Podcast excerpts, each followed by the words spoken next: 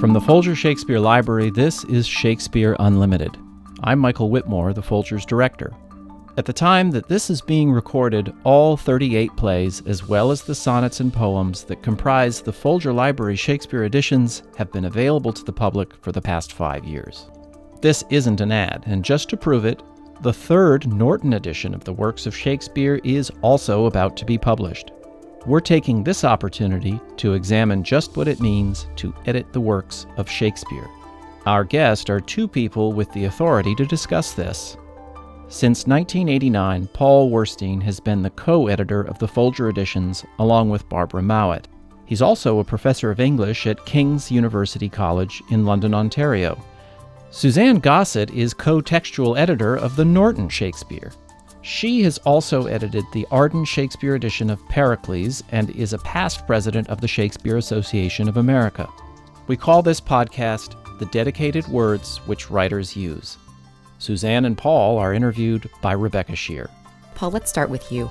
My first question may appear to be self-evident, but I but I have to ask, if Shakespeare wrote his plays 400 years ago, why do we need new editions? What what changes from edition to edition? Well, I think uh, Shakespeare editing has been a kind of a dual process of conservation and mediation, so that what editors have tried to do is preserve the texts, uh, but at the same time, from the very beginning, they've been mediating between the readership and the text.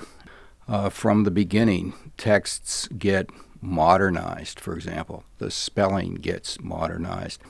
And so you have that you have that process of modernization. You also have, uh, in addition to the editing and the establishment of the text, you have a commentary, you have introductions, and all of those things, of course, are addressed toward an audience and toward facilitating the audience's ability to continue to read the plays.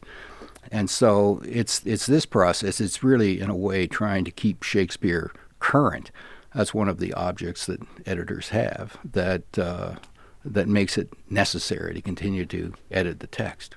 And I understand on a very basic level that some editions just have more mistakes than others.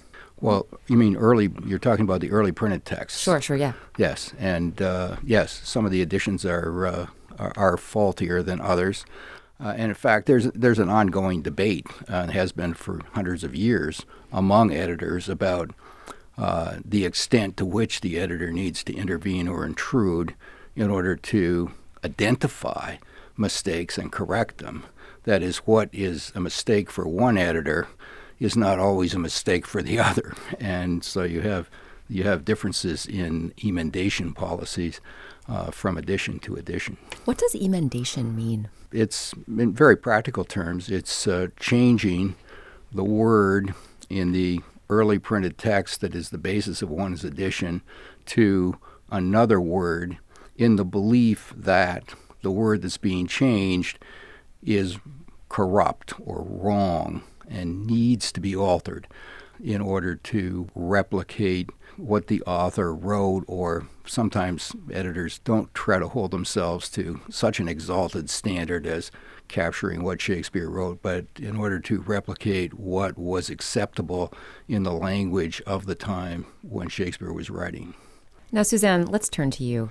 In the new third edition of the Norton Shakespeare, your introduction looks at the subject How authentic is the text I am reading?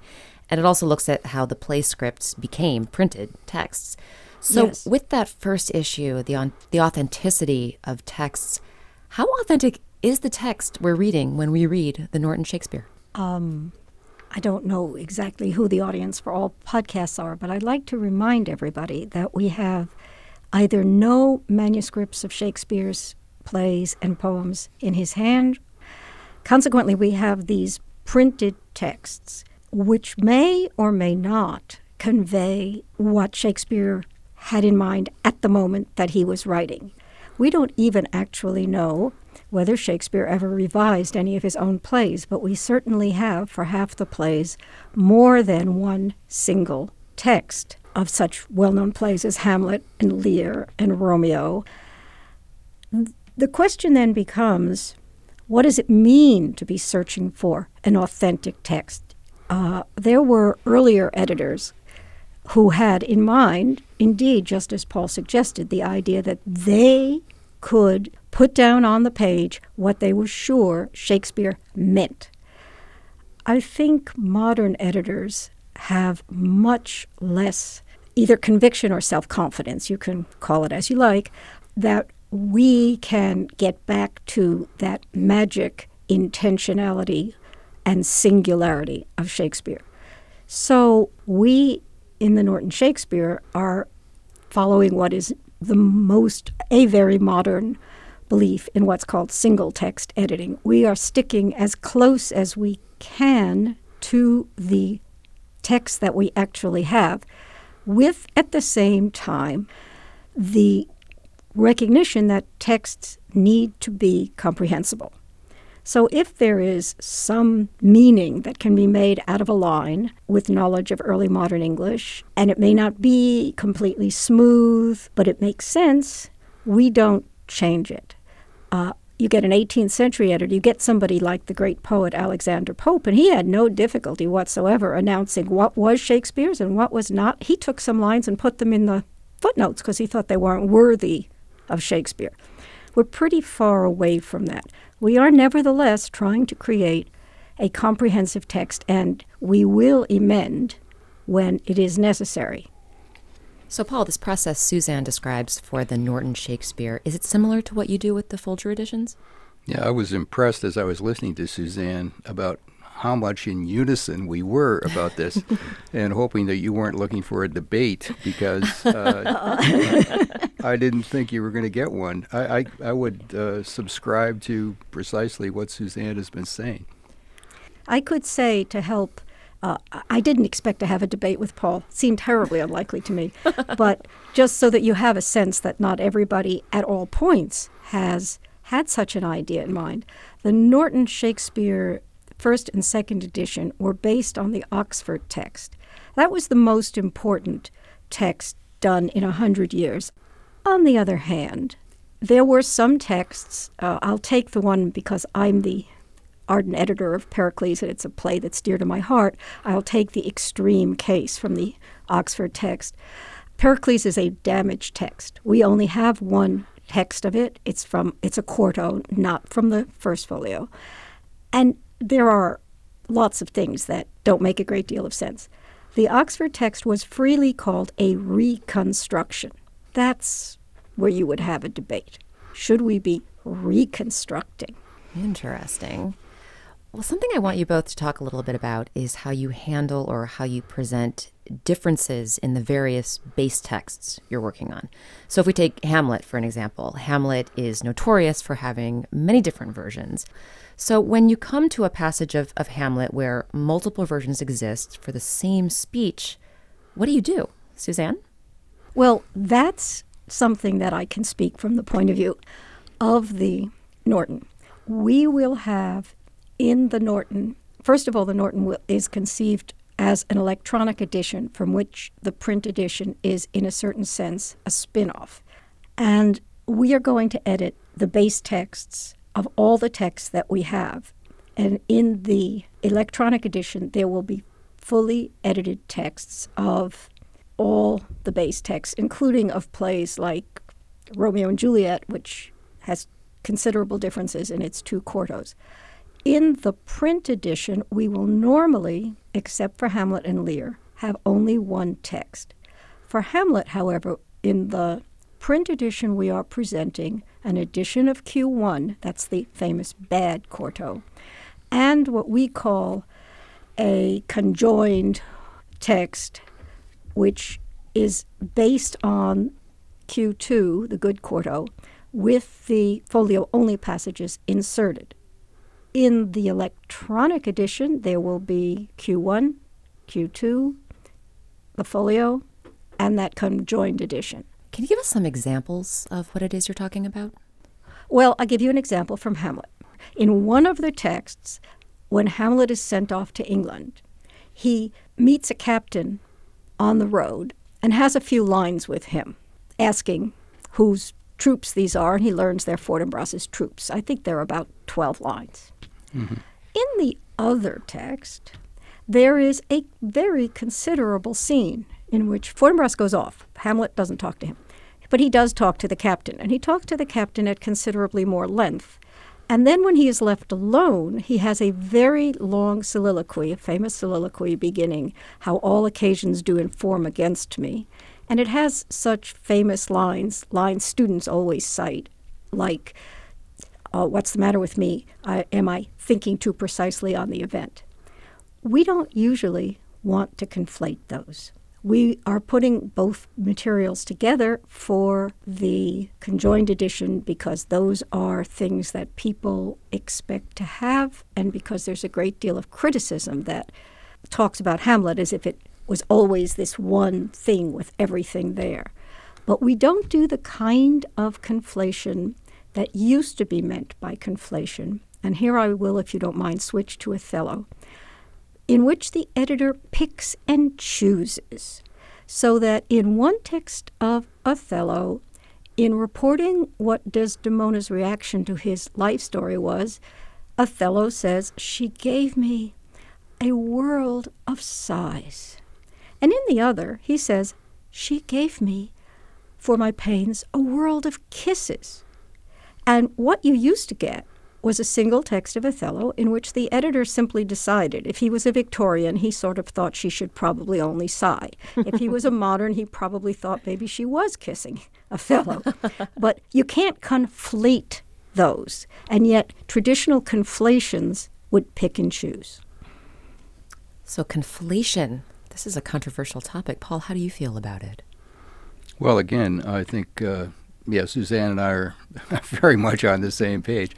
Uh, it it used to be that critics and uh, editors uh, thought that they could reconstruct, uh, determine what the manuscript origins of these were and what the provenance of that is where those manuscripts had been uh, behind those printed texts.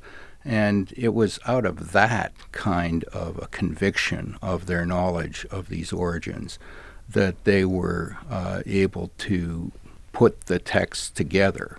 I mean, if you think you know where each of those texts comes from, then you can make uh, you can make a judgment about when you should go with one and, and when you could go with the other. Uh, for example, if you think that the folio text of Hamlet is a theatrical text, is a playhouse text, then from our knowledge of playhouse manuscripts, one could uh, make certain inferences about how the, that text came to differ from the 1604-05 text of Hamlet. And what's happened is that there's a good deal less confidence now in the ability to know where things came from. And if you don't know where things came from, you're much less likely to want to get in there and uh, start to to make changes because you don't have the confidence of knowing uh, how these differences arose. I want to talk more with you, Paul, for a moment about the decision making process that you have to go through. For instance, Hamlet's mother in 1604 is Gertrude, and then Gertrude in 1623. And in A Midsummer Night's Dream, we have the character we call Puck, um, called Robin Goodfellow in an earlier printing. So, can you walk us through what you have to do to make decisions like those? Well, uh, partly it, it comes back to that. Let's take the Gertrude Gertrude example. And actually, there's yet a different variant of the name in the 1603 quarto. So you actually have three choices uh, that you could make. Uh, what happens in in that case, as far as uh, most editing goes, is that you get the intersection of the two processes that I was talking about at the beginning of preservation and mediation, and uh, Gertrude, which is the 1623 version of the name, is the name that is familiar to people nowadays as a name. And so, in the process of modernization, we end up going with Gertrude.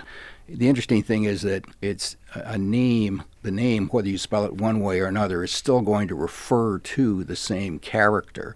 And so, in a way, it's possible if you're an editor who has many decisions to make to say, well, this one doesn't make that much difference. Uh, when you go to Puck in Robin Goodfellow, it's thought, or we thought, uh, and I say we thought because I'm not totally convinced of this either, as a, uh, is that the name Puck or Pook is a generic name for a certain kind of imagined spirit, whereas the name Robin Goodfellow is a, a much more precise name for a particular individual of that genus. And so we went with Robin Goodfellow, uh, but other editors have made the decision other ways, and we could hardly say that they were wrong to do that, in that this two different names for the same character appear in the 1600 first quarto of Midsummer Night's Dream, which is our authoritative text. And so, in a way, there, in terms of this question of authenticity that we're dealing with, each has the same claim to authenticity. Paul, the Folger magazine ran an article a little while back where your partner on the Folger editions, Barbara Mowat, said that in many ways the old definitive text was very largely nothing more than an edition produced by Nicholas Rowe. Or is it Rao? Nicholas, Rowe. Nicholas Rowe. First, who was Nicholas Rowe and when did he produce that, that edition? Well, Nicholas Rowe is justifiably famous because he's the first editor of Shakespeare whose name we know. He published three editions, two in 1709 and one in 1714. And his editing was and is extraordinarily influential. He was a playwright in his own time, and that really was what his qualification was to be selected by the publisher Tonson to do this uh, edition of Shakespeare. And he introduced certain features of the text that are remarkably persistent. So, for example, he's the, the one who first divided up all the plays into acts and scenes. Of course, great many of Shakespeare's texts were not divided into acts and were not divided into scenes, especially in the, the plays that we think he wrote in the early to middle part of his career. So you get some very unequal divisions. For example, if you're reading Love's Labour's Lost and you've read the first four acts, you may think you're 80% of the way through the play, but actually you're just getting started, given the length of the fifth act. Uh, so he, he did that. He uh, he also introduced uh, dramatis personae lists or lists of the characters at the beginnings of the plays, something that not all the plays had, only a few of them had. He put in scene locations. He took it upon himself to say where each of the scenes was taking place.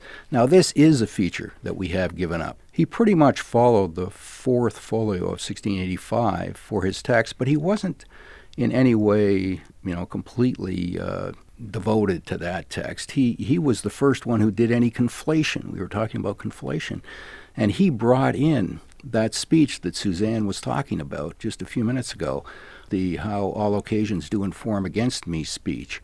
This is in Act 4, Scene 4 of Hamlet. It's not in the folio, the fourth folio, or even in the first folio that Rowe was following. But he knew of quarto texts, not the 1604-05 text, but he had a derivative text of that, the 1676 quarto text. And from that, he brought in that famous speech, How All Occasions Do Inform Against Me, that Hamlet, where Hamlet accuses himself of inactivity in comparison to Fortinbras. Uh, so he does deserve uh, a lot of, of credit and I suppose blame for you know where we are in, in Shakespeare editing today. Suzanne, how did that edition, this Nicholas Rowe edition, become, you know, Shakespeare instead of Nicholas Rowe's version of Shakespeare? It's really actually a story of publishing.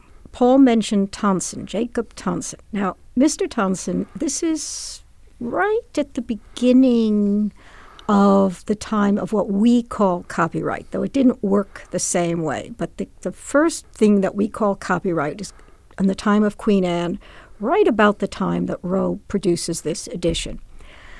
Tonson had control of this edition, and every time the copyright, I'm going to call it that, was about to expire, he would hire a new person to do a new edition. But you see, they all worked from Rowe.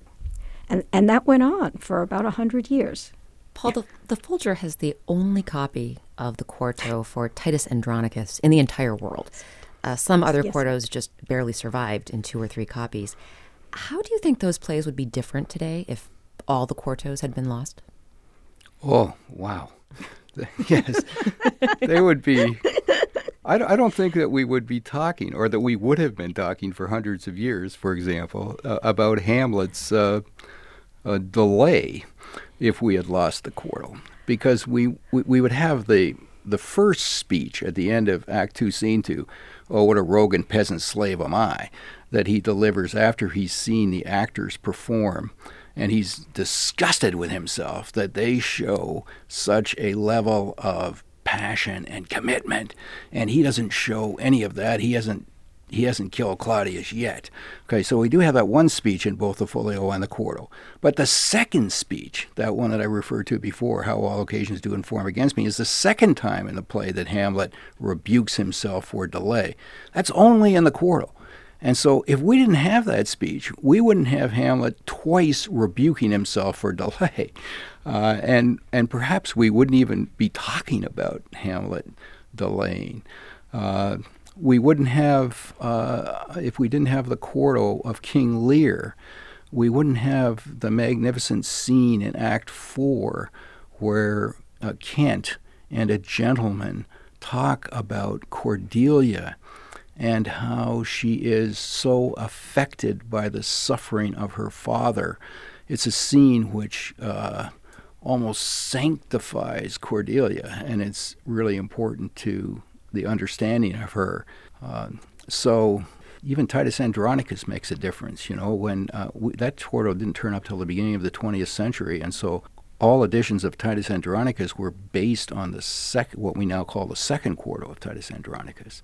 It turns out, once we found the first quarto, it turns out we discovered that the second quarto had been printed, reprinted in part from a defective copy of the first quarto, from which certain uh, a few lines were missing uh, from the bottom of a leaf, and so you had a, a, few lines on one side of the you know one side of the leaf gone, and a few lines on the other side of the leaf gone. The printer of the second quarto replaced those lines with those of his or somebody in his shop's own devising. And so we were reading that as Shakespeare for hundreds of years. And then the first quarto turned up and we went, wow. Wow. Uh, when it comes to editing, the plays. Is the point of editing to make the plays more comprehensible or more enjoyable? Or should I not even use the word or? Is it more of an and thing? Um, first, Paul, and then Suzanne, I'm curious how you would respond. So, Paul, more comprehensible or more enjoyable? Well, we certainly want people to understand Shakespeare. We also want Shakespeare to be enjoyable. But I, I think that we don't want to compromise the editor's function of preservation in the interest of perhaps making Shakespeare more enjoyable. Uh, and so I think that's kind of the break, uh, B R A K E, that editors put on themselves. And Suzanne, what's your take? Well, I think I'd be a little bit straightforward about this. I think, in my mind, that there's no question that the com- question of comprehension comes first. And the reason I say that is that there exist, you know, these, I can't call them editions, these books that basically modernize the language of Shakespeare as it, uh, it's everything I most disapprove of.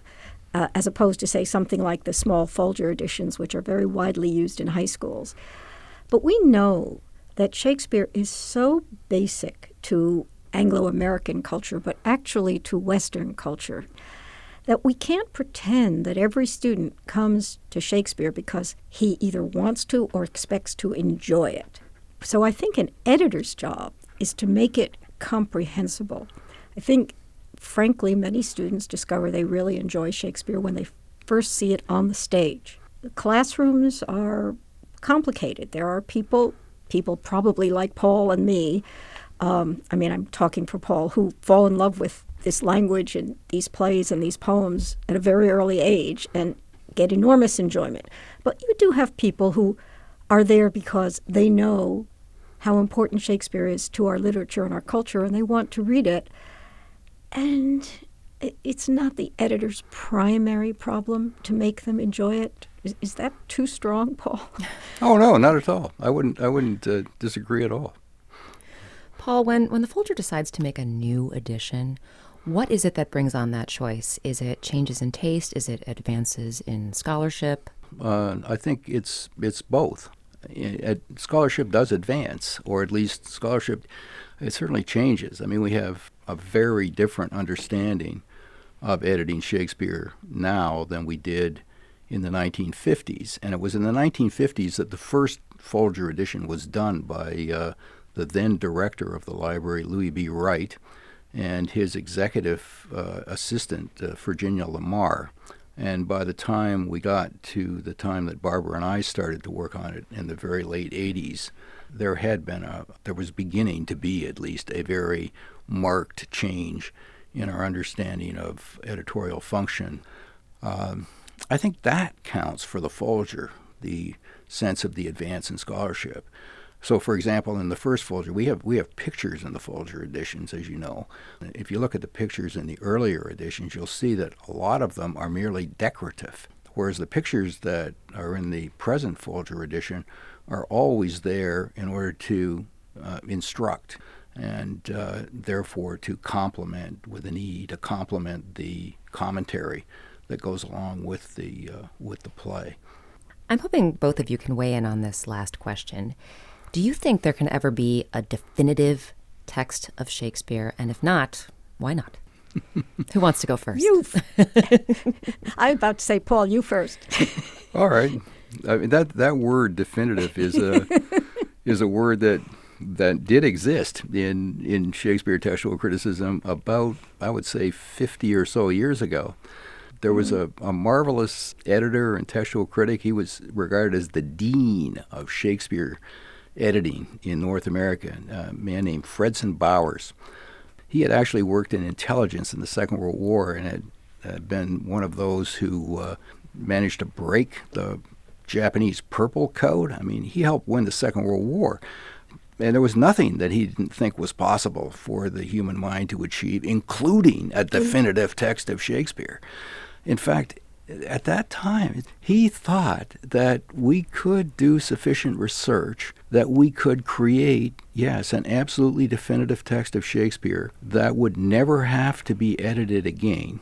It's it's a remarkable uh, dream, I suppose, and in a way, nightmare when you when you think about it. And it seems entirely alien to our historical moment. And so I, I, love to talk about Bowers and the definitive edition to my students, uh, and they they too are, are astonished at uh, at such a vision. I would say that there are moments in which I do really, really wish I could pick up a phone and call Will Shakespeare and say, "Sighs, kisses, which one?" or did one come from the theater? But the fact is, I think that's never going to happen. And I'll tell you something about Fredson Bowers.